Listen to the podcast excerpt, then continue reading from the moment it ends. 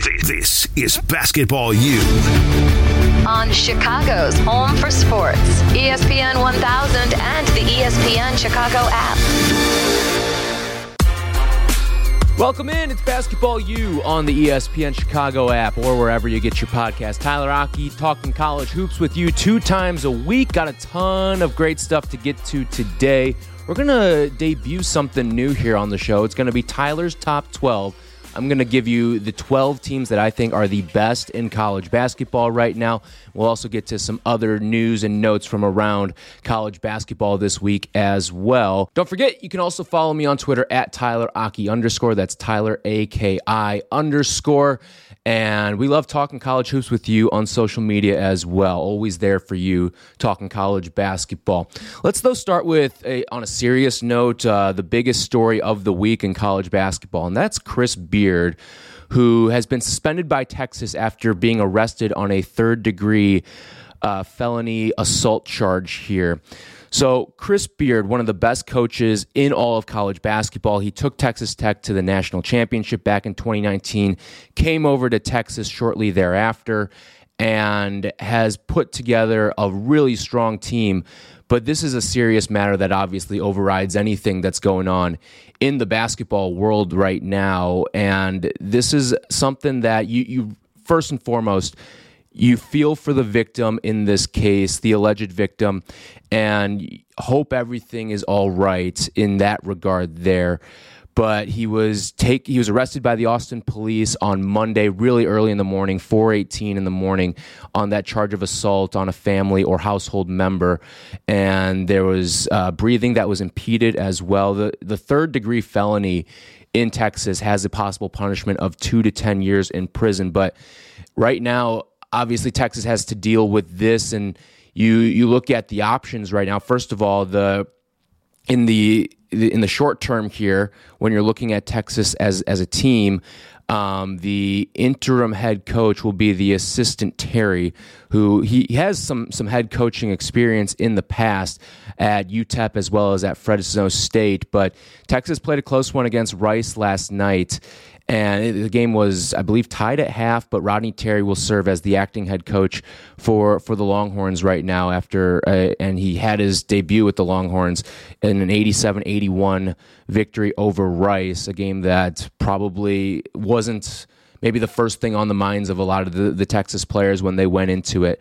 Um, but obviously, a very serious situation and something that we're going to continue to monitor here because this is something that certainly has a big impact on the Big 12, on the college basketball season, and really on a human life as well, first and foremost, on the, the human and the, the alleged victim in this case. So, our thoughts with, with her, and, and hopefully, everything get, it gets figured out in that regard. All right, let's get into the top 12 that I've got. My 12 best teams in college basketball right now, because we're getting to that point now where the conference seasons are upon us. We've even seen like a sprinkling of some already, but obviously those games don't factor as much into tournament consideration. They're more so for seeding for the conference tournaments, these early conference games that you get in November and December.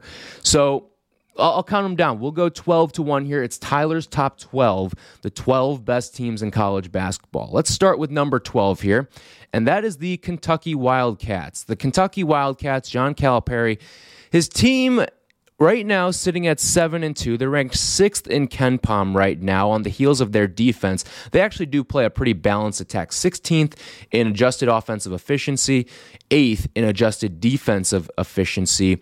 And they're finding their stride right now. A little bit of some early hiccups. They began the season 3 and 2 the double overtime loss to michigan state in the champions classic oscar Tshiebwe's debut he fouls out in that game, and then Michigan State goes on, holds on to win. And then they get boat raced by Gonzaga out in uh, in Spokane.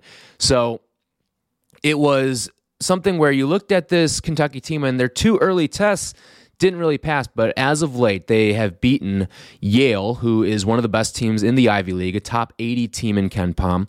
And then they beat Michigan all the way out in London, a game that was tucked away on an NFL Sunday. But we haven't really seen Kentucky go out and get that big victory, that one that makes you feel like, all right, this is the validation that Kentucky really needs. Oscar Tshiebwe, obviously a super talented player for this team, the reigning national player of the year, continues to play very, very well this year. But the big test is going to be this Saturday against UCLA. This is a chance now, neutral site game for these two teams, but this is a chance at Madison Square Garden for Kentucky to go out and pick up a really strong early non conference win. And then you get into the SEC, and this team's going to have its work cut out for them in arguably the best conference in college basketball. That is the SEC. When you look at some of the competition in there, you get Tennessee, you get Alabama, you get Arkansas there's some really, really good teams, even some of the fringe teams like Mississippi State, another really, really strong team, a team that's in the top 25. Auburn's a team that's played pretty well this year, too. So there's going to be challenges within the confines of the SEC each and every night. Plus, you've got your Big 12 uh, SEC challenge game as well coming up against Kansas. That's in the end of January. So a lot of really, really good chances here for Kentucky. Again, I don't think this non conference is going to hurt them because of the challenge that the SEC brings night in and night out. This new iteration where SEC basketball is all of a sudden a thing of it just, it almost feels like football. Feels like it means a little bit more. So 12, the Kentucky Wildcats. Number 11, I'm going with the Baylor Bears checking in in the AP poll at 11 as well. 7 and 2 start, but they have challenged themselves. They went and played in the main event out in Vegas uh, where they split their meetings. They lost to Virginia, who we're going to get to later on because they are in my top 12, obviously. Um, but they lose to Virginia as Virginia was on their ascent. They beat UCLA, a pretty solid UCLA team. The puzzling game, I think, is the blowout against Marquette. Maybe not puzzling that they lost, but puzzling that they lost by 26. I don't think anyone saw Baylor getting absolutely blown out against Marquette, but that's what happened up in Milwaukee. But then they rebound with a neutral site game at the Pentagon in South Dakota. They beat Gonzaga, low scoring affair at one of the best shooting gyms in the entire country. You ask any sort of player, they love shooting at the Pentagon.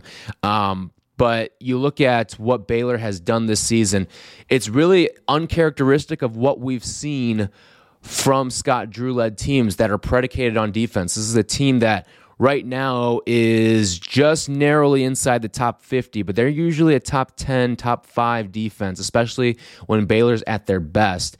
But the offense has certainly been there, albeit not in that game against Gonzaga, but it was enough to win. They are the fifth rated offense.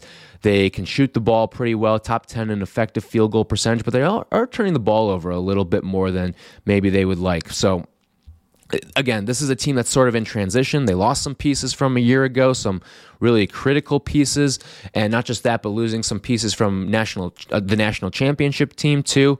But Baylor is a team that I'm not worried about, and I think once they get into the Big 12, it'll be uh, not smooth sailing, obviously, but they do have kind of a cushy start to the Big 12 conference. They they wrap this uh, non-con up with Washington State, which will be a they should win that game, and then Northwestern State and Nicholls State. Then you open the Big 12 with Iowa State, TCU, who I think is a little bit better than people give them credit for, Kansas State, West Virginia, Oklahoma State, Texas Tech, Oklahoma. You don't face the Kansas, the Texas, um, some of the upper echelon teams really in the, the Big 12, some of the teams that are in your class of the Big 12 until January 23rd. That's when you host Kansas. So this team right now, I think they have some figuring out to do, but they challenged themselves early. Now they've got a chance to to kind of ease their way into conference play, and I think they've got a, a quality chance of, of, easing their way in pretty nicely and ending up with a really strong record by the time they do get to that Kansas game. We could be looking at a Baylor team that still has just two losses and certainly would garner top five recognition if that were the case.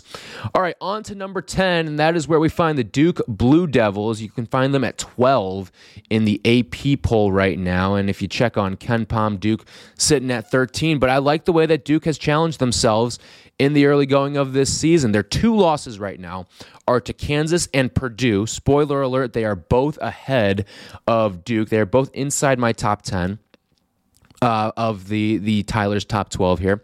So your loss to Kansas, five pointer. Lost to Purdue, that was a 19 point loss in the PK 85 there. That to me was almost felt like a little bit of a wake up call because since then, we've seen Duke flip a switch really. They went out, comfortable win against Ohio State in the Big Ten ACC.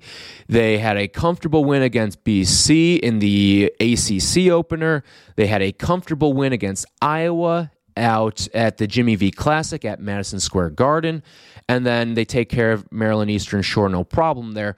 I think that the Purdue loss was kind of the kick in the ass this team needed. It's a young team that's going to obviously go through some growing pains, but this is a Duke team that now is going to be off for a number of days. So their last game they played on Saturday, that was December 10th.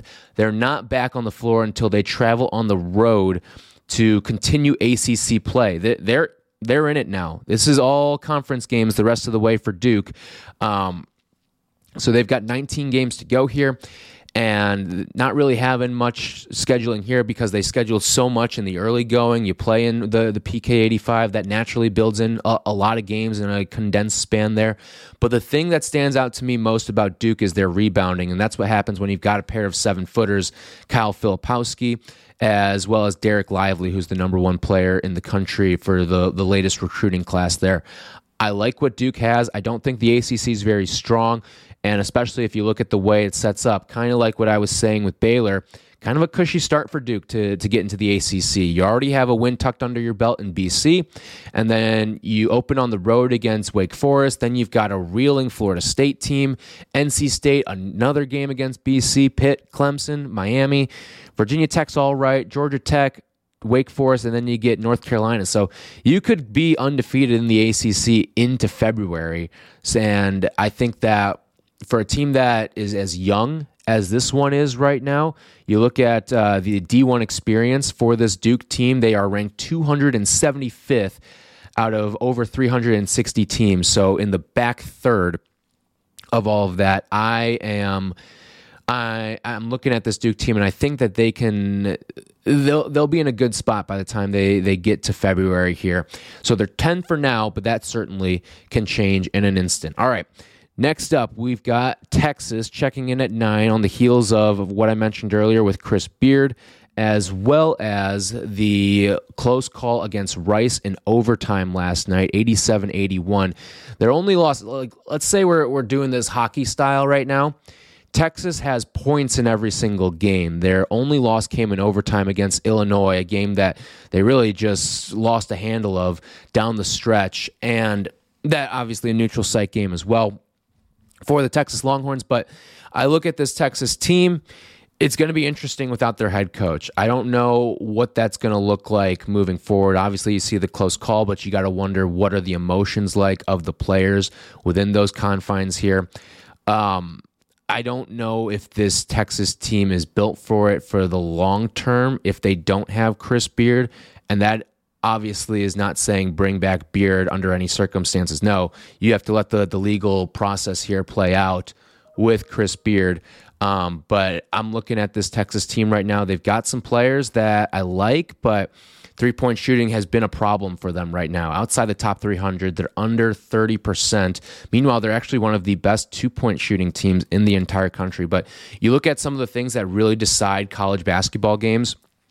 Texas, not a good rebounding team, not a good three point shooting team, not a good free throw shooting team as well. They do take care of the basketball and they do turn teams over, led by that defense. But when you're missing Chris Beard, who's kind of the architect of that defense, you wonder if some of the principles maybe fall by the wayside. So Texas coming in at number nine in Tyler's top 12. On to number eight, a team that picked up a nice win over the weekend, and that is the Arizona Wildcats. They handled the Indiana Hoosiers 89 to 75 neutral site game out in Vegas. Um, I look at this Arizona team and I'm really excited for this weekend because they go up against Tennessee. It's the number one offense with the Arizona Wildcats going up against the number one defense in the Tennessee Volunteers. That game will be played in Tucson, but I think that defense obviously travels a little bit better than offense does. It's going to be fun. It's going to be whether or not Tennessee can slow down the pace against Arizona because Arizona is one of the teams that likes to get up and run on you, and that's why they have an offense as good as they do. The number one shooting team in the country. Um, I like I like this Arizona team a lot. I think they kind of have all the the factors that you need. Some splashy three point shooters. I mean, right now Courtney Ramey shooting the hell out of the ball. He's forty seven percent from three on this Arizona team. He's taking the second most attempts out of anyone too. Um, and then the bigs that this team has too, with Azuolas Tubelis, Oumar Ballo. I mean, those are two guys that are going to warrant all Pac 12 consideration. And honestly, one might box the other one out of getting onto that all Pac 12 team. But I, am a huge fan of Tommy Lloyd as a coach. Anyone that kind of follows the sport knows that Tommy Lloyd, a big reason why Gonzaga's had the success that they have had over the past 20 or so years, because he was the architect of international players. Um, I like this Arizona team a lot. I really do. It's just going to be a matter of can this defense go out and and give you some spot performances? Because once you get into the tournament right now this defense is sitting just inside the top 70 and you're not going to win a national championship with this 70th ranked defense you're just not. And, you kind of saw that play out in their lone loss of the year on the road against Utah. Shooting wasn't there that night. You only mustered up 66 points. Meanwhile, you've scored 81 plus in every single other game this season. So Arizona, to me, is going to be a team that I, I'm excited to watch. They're going to be a fun team all year long, but don't be surprised if they lose some head scratchers. I think Utah may have been the start of it but you never know with some of these games. Like, let's say you go up against an Arizona State, maybe you go up against an un- unorthodox defense like Washington, where they throw that Syracuse style 2 3 zone at you. If you go up against some of those teams, don't be surprised if Arizona doesn't have it going one night and they lose a head scratcher to a bottom feeder in the Pac 12. I think it's certainly in the cards um, that they struggle in some of these Pac 12 games. But that was a big, big win against Indiana this past weekend. Big fan of what Arizona can do, especially on the offensive side of the ball. All right. On to number seven in Tyler's top 10. That is where you find the Kansas Jayhawks, who currently sit eighth in the AP poll. And if you go over to good old Ken Pomeroy, he likes Kansas at seven, right where I have them. Nine and one this season, Kansas. Their lone loss coming in the Battle for Atlantis championship game against Tennessee, a team that just locked them down defensively. And you've heard me talk about this Tennessee defense so much. I'm a big proponent of what Tennessee brings to the table here. You will hear me talk about them in just a little bit. Um, but right now, you played a couple of quality teams, quality ish teams, power conference teams. Seton Hall, Missouri last week, and you blew the doors off of both of them 91 65 against Seton Hall, 95 to 67 against Missouri in that uh, rivalry game between Kansas and Missouri. That one actually came on the road too. You play Indiana this weekend. It's a loaded college basketball slate this weekend. I'll talk about it a little bit more on Friday when I do the picks with Brian Hanley. We also have a showcase coming up in Chicago too. So really looking forward to how that all plays out. But Kansas, 14th ranked offense, 11th ranked defense according to KenPom, and they too kind of have an easy kind of ride into the the Big 12, much like I was saying about Baylor. Really, it isn't until those two teams meet up with each other um, against on the 23rd. Although Kansas does have their punt game that they like to give, and that is when Bill Self likes to give one to his alma mater, Oklahoma State. They will meet up for the Big 12 opener on New Year's Eve. That's a tricky game because sometimes you see Bill Self let that one slip away against his alma mater. But that's neither here nor there. Um, I really like what I've seen in the early going from Jalen Wilson to. I mean, this is a team that lost Ochai Agbaji from a season ago, and Jalen Wilson has kind of filled that void on the offensive side of the ball. I, I really like what I've seen. So KenPom gives out their National Player of the Year ranks. Right now, Jalen Wilson is sitting at second, and that is because – uh, he garners what's called the game MVP. So it's the best, the MVP of each game, according to KenPom. And he's garnered the second most of them this year. So that's why he is currently sitting second in the KenPom Player of the Year race right now. Here's the thing about Kansas I don't think they do anything spectacular, but they do everything just good enough. And the way and the schedule that they've played, That's all they really have needed so far. They got the win against Duke in the Champions Classic early in the season. Uh, you picked up a win against NC State and Wisconsin in the battle for Atlantis. They've just been good enough. They haven't done anything spectacular quite yet. I think that this home game against Indiana would be a, a good win for them, but I wouldn't qualify it as necessarily spectacular, especially since you are playing it at the Phog. But hey, if you go out and beat the hell out of Indiana this weekend and, and you go and beat them by 15 points, all right, then you, have convinced me that you're into that really, really championship qual, uh, caliber team.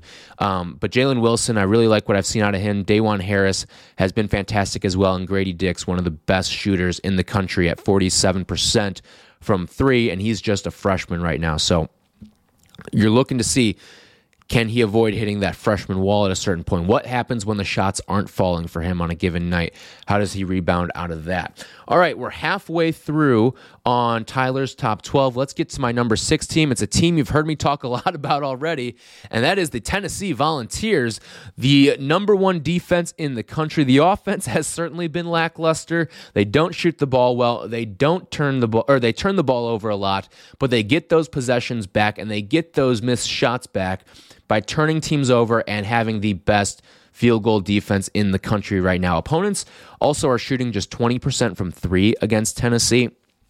They got a, a, nice win against Maryland, where they were in command for a good portion of the game against the Terps. A good Terps team, by the way. Maryland kind of clawed their way back into it, but the defense good enough to hold on. It's going to be can Tennessee be that team that you you see them win games in the 50s and, and low 60s. And so far, they've kind of done that. The one game that got away from them was early in the year against Colorado. And Colorado, not a great team by any stretch of the imagination, five and five right now. Uh, one of the Pac-12 kind of bottom feeders, but since that game, this Tennessee team on an eight game winning streak and a road win against Arizona would go a long way for this team. And then you get into the SEC. The challenges are going to take care of itself. This is kind of a stretch here. Going back to that Battle for Atlantis championship game, you had Kansas, then you had three softballs in between. Now you got Maryland and Arizona. I like the way that Rick Barnes has challenged his team, and the defense is going to give him a chance every single night. So, uh, the one thing that this team does do well, and it's because they are a veteran laden team, too. Um, they do a great job of sharing the basketball. They are number one in assist to field goal ratio right now in the entire country. That means they are assisting right now on 71% of their made baskets. That's the best in the country. For, for a little context here, the D1 average is 51%, but they are leading the pack at 71%. So 20, 20% better than than uh, country average at the moment. But Tennessee, I love their defense, love the way that they play, and Rick Barnes really needs to start to get over that hump because he has not had the tournament success that he his regular season would certainly indicate. All right, on to number five, and this is another defensive minded team. You'll find them at number two in KenPom, and you will find them at number five in the AP, and that is the Houston Cougars coming off their loss at home against Alabama, where they let a 15 point second half lead slip out of their grasp. You don't see that a lot out of offensive, out of defensive minded teams like Houston is. I mentioned Tennessee, the number two defense in the country. Houston is the, or Tennessee, the number one defense. Houston is the number two defense in all of college basketball right now.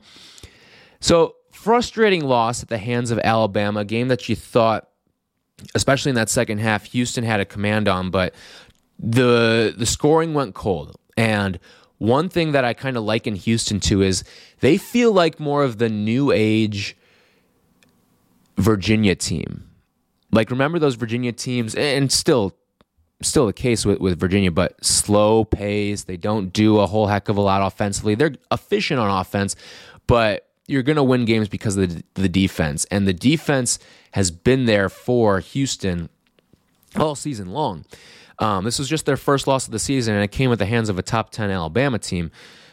I look at Houston, though, there's going to have to be nights where the offense gets going. And a big part of that is going to be what do you get out of Marcus Sasser, a guy who has National Player of the Year recognition and, and All American hopes for this season, but Sasser this season is not shooting the ball nearly as well as he has in the past. Last year, he was a 44% three point shooter. This year, he's shooting under 30% right now. Um, over the course of his career, he's shooting 35% from three. So this year's really dogging him down, and he's doing it on a pretty high volume of attempts, too. Now, Sasser did get injured last year, um, so that's why his attempts weren't maybe as high, but this is a guy that's going to shoot, as long, all health considered, he's going to shoot north of 200 three pointers this season. He certainly was on pace to do that last year. Um, He's already at almost 70 for the season, but he's going to have to to shoot the basketball much better if this team wants to have success. Basically, I think that this the the the championship hopes for Houston are are not going to be defensive laden because the defense is good enough to get them to the final four by itself. It's going to be what can they bring on the offensive end? Can they be an efficient offensive team? Marcus Sasser is a big part of that. He has not shot the ball well the last couple of games. Um, really, you have to go back to the Norfolk State game where he went ballistic from three, seven of 12 from distance in that game. But he's got to play much, much better and play like that National Player of the Year um, because this is a Houston team that needs to just frankly shoot the ball better. They're a solid rebounding team. They don't turn the ball over. They do a good job of of of playing defense, as I mentioned, but they're a slow paced team. They're going to play low scoring games, and this is a team that doesn't shoot their free throws very well this season. You heard the story from Kevin Sweeney all the way back when we were doing our battle or our uh, feast week previews, and he was talking about how the intensity level that Kelvin Sampson has. They were blowing out a team a couple years ago. And Kelvin Sampson sees a guy miss a free throw and turns around and goes, We must be the worst free throw shooting team in the country. Well, they're outside the top 200 right now, so that's something that certainly has to get better if they want to have NCAA tournament success. All right, on to number four, and that is the team that just beat the Houston Cougars. Grabbing oar, it is Nate Oats and the Alabama Crimson Tide all aboard the Oats boat. Their only loss this season came to UConn in the PK 85. I am a huge, huge fan of Alabama and what they've brought to the table this year. They're pretty balanced, kind of like Kansas. Um, the number 20 offense in the country, the number 12 defense in the country. They check in in the latest AP poll at number four with an 8 and 1 record on the season.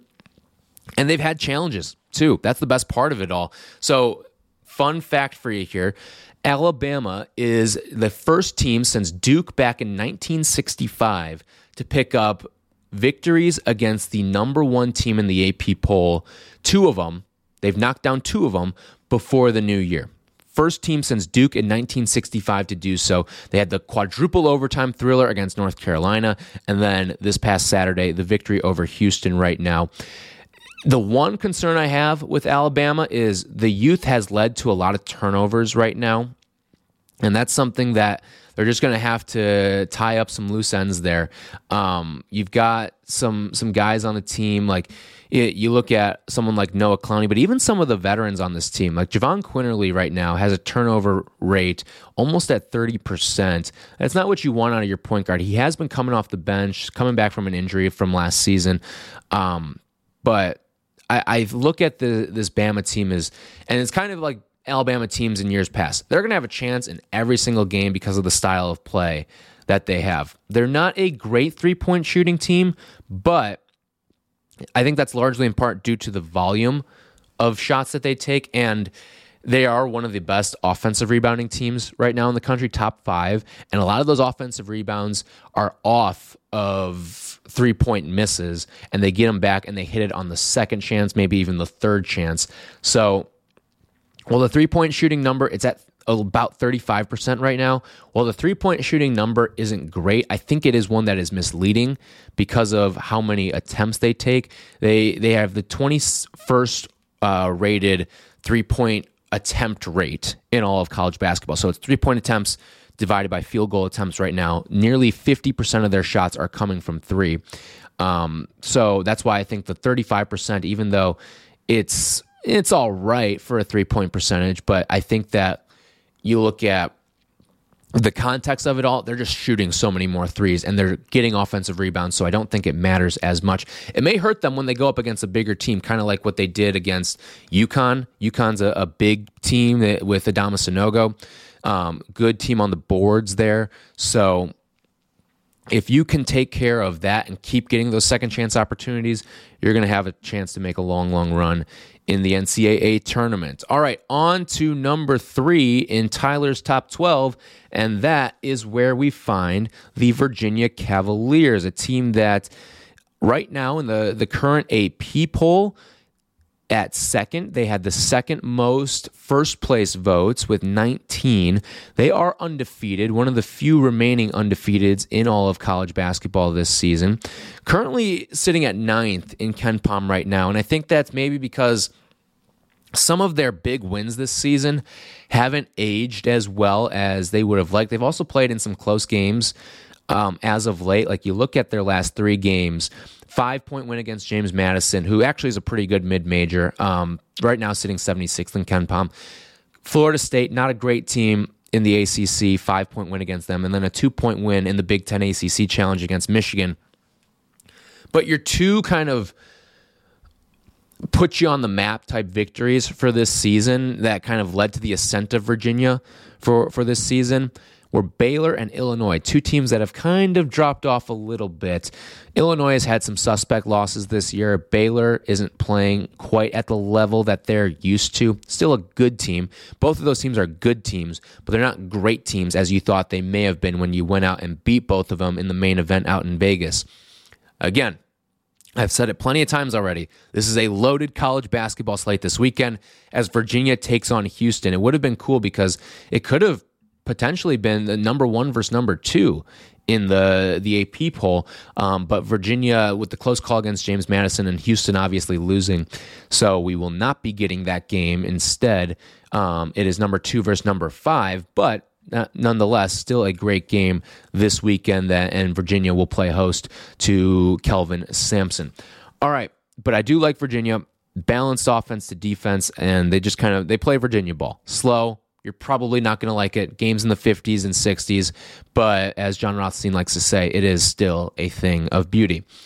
All right, on to number two in Tyler's top 12, and that is where we find one of the hottest teams in the country and that is the UConn Huskies, who are just blowing the doors off of everyone right now. 11 and 0. Every single game has come by double digits as well. Their closest call so far this season, a 10 point victory against Oklahoma State back on December 1st. I really like this UConn team. Dan Hurley is a fantastic coach. He's a fiery dude, but UConn right now, sixth in offensive efficiency, fourth in defensive efficiency, and they're just blowing teams out, like I said.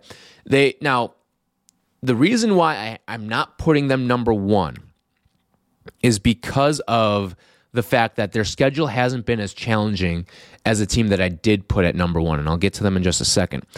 Um, their best win so far, a 15 point victory in the PK 85 against Alabama.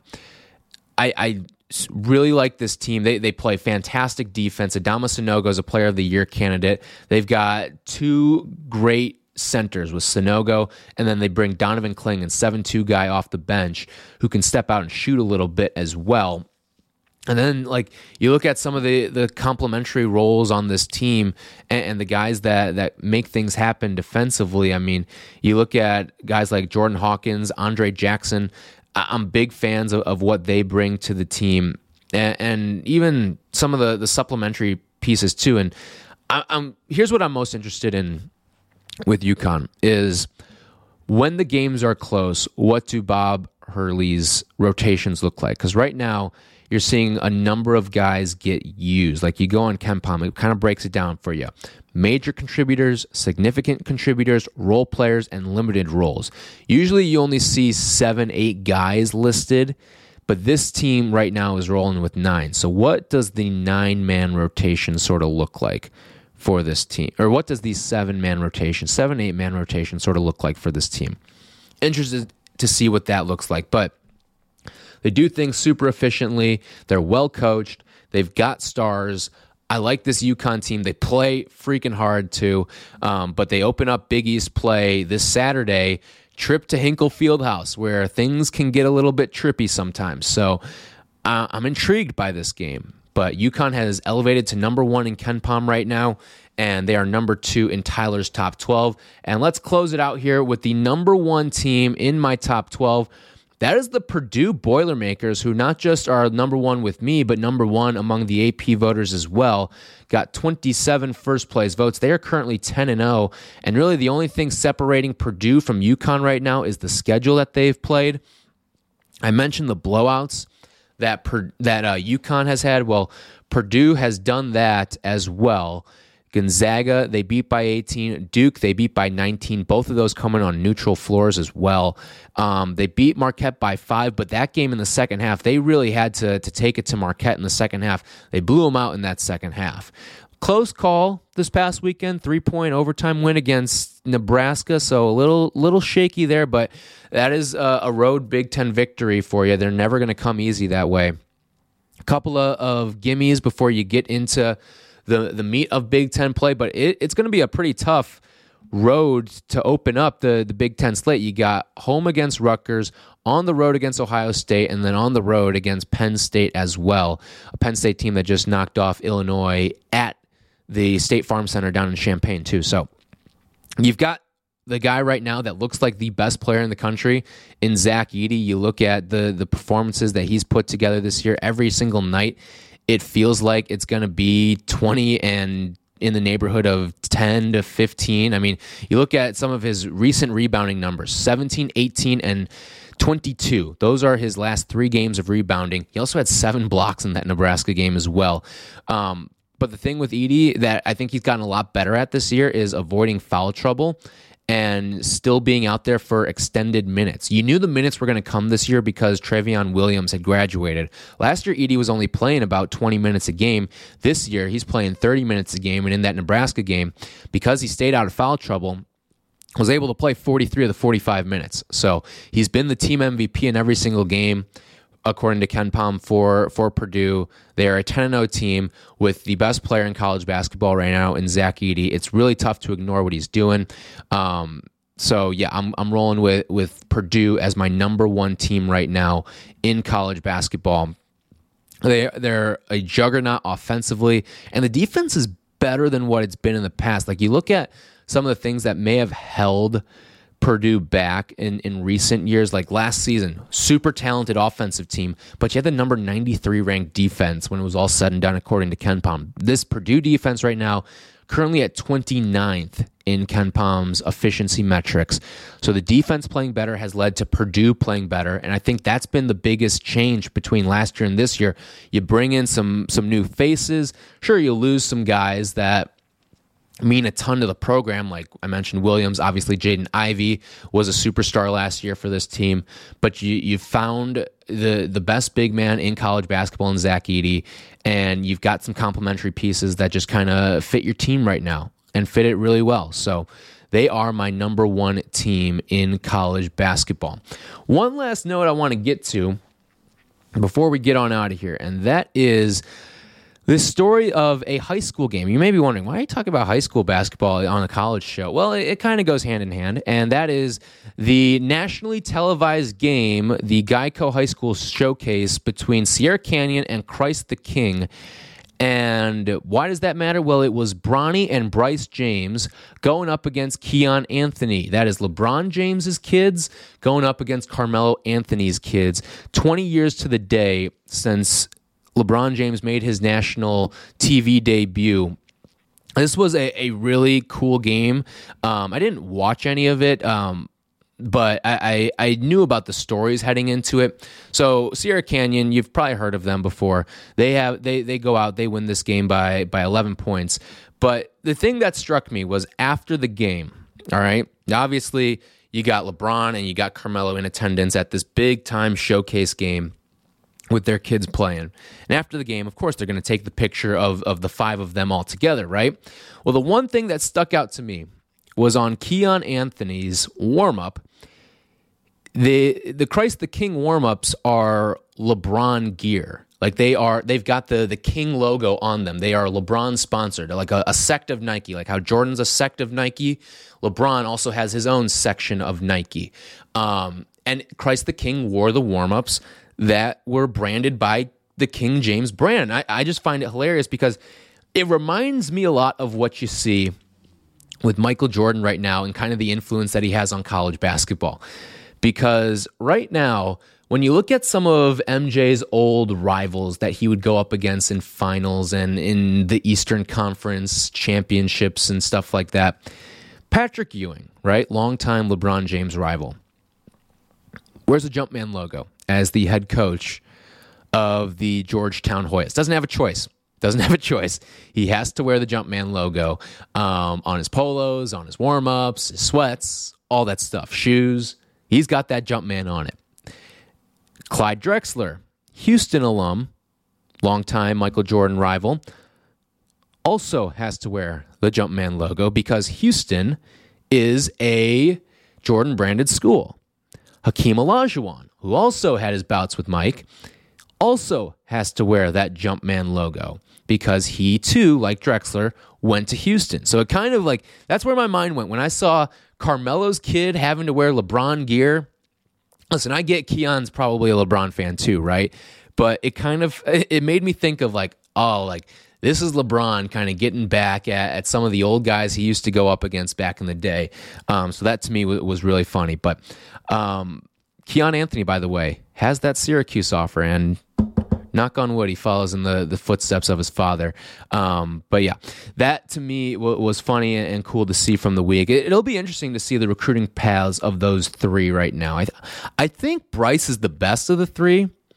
Um, at least when, when you you, you see some of the rankings and stuff like that. Like the Athletic did a whole piece on Bronny James, how he's a four star prospect with a five star name.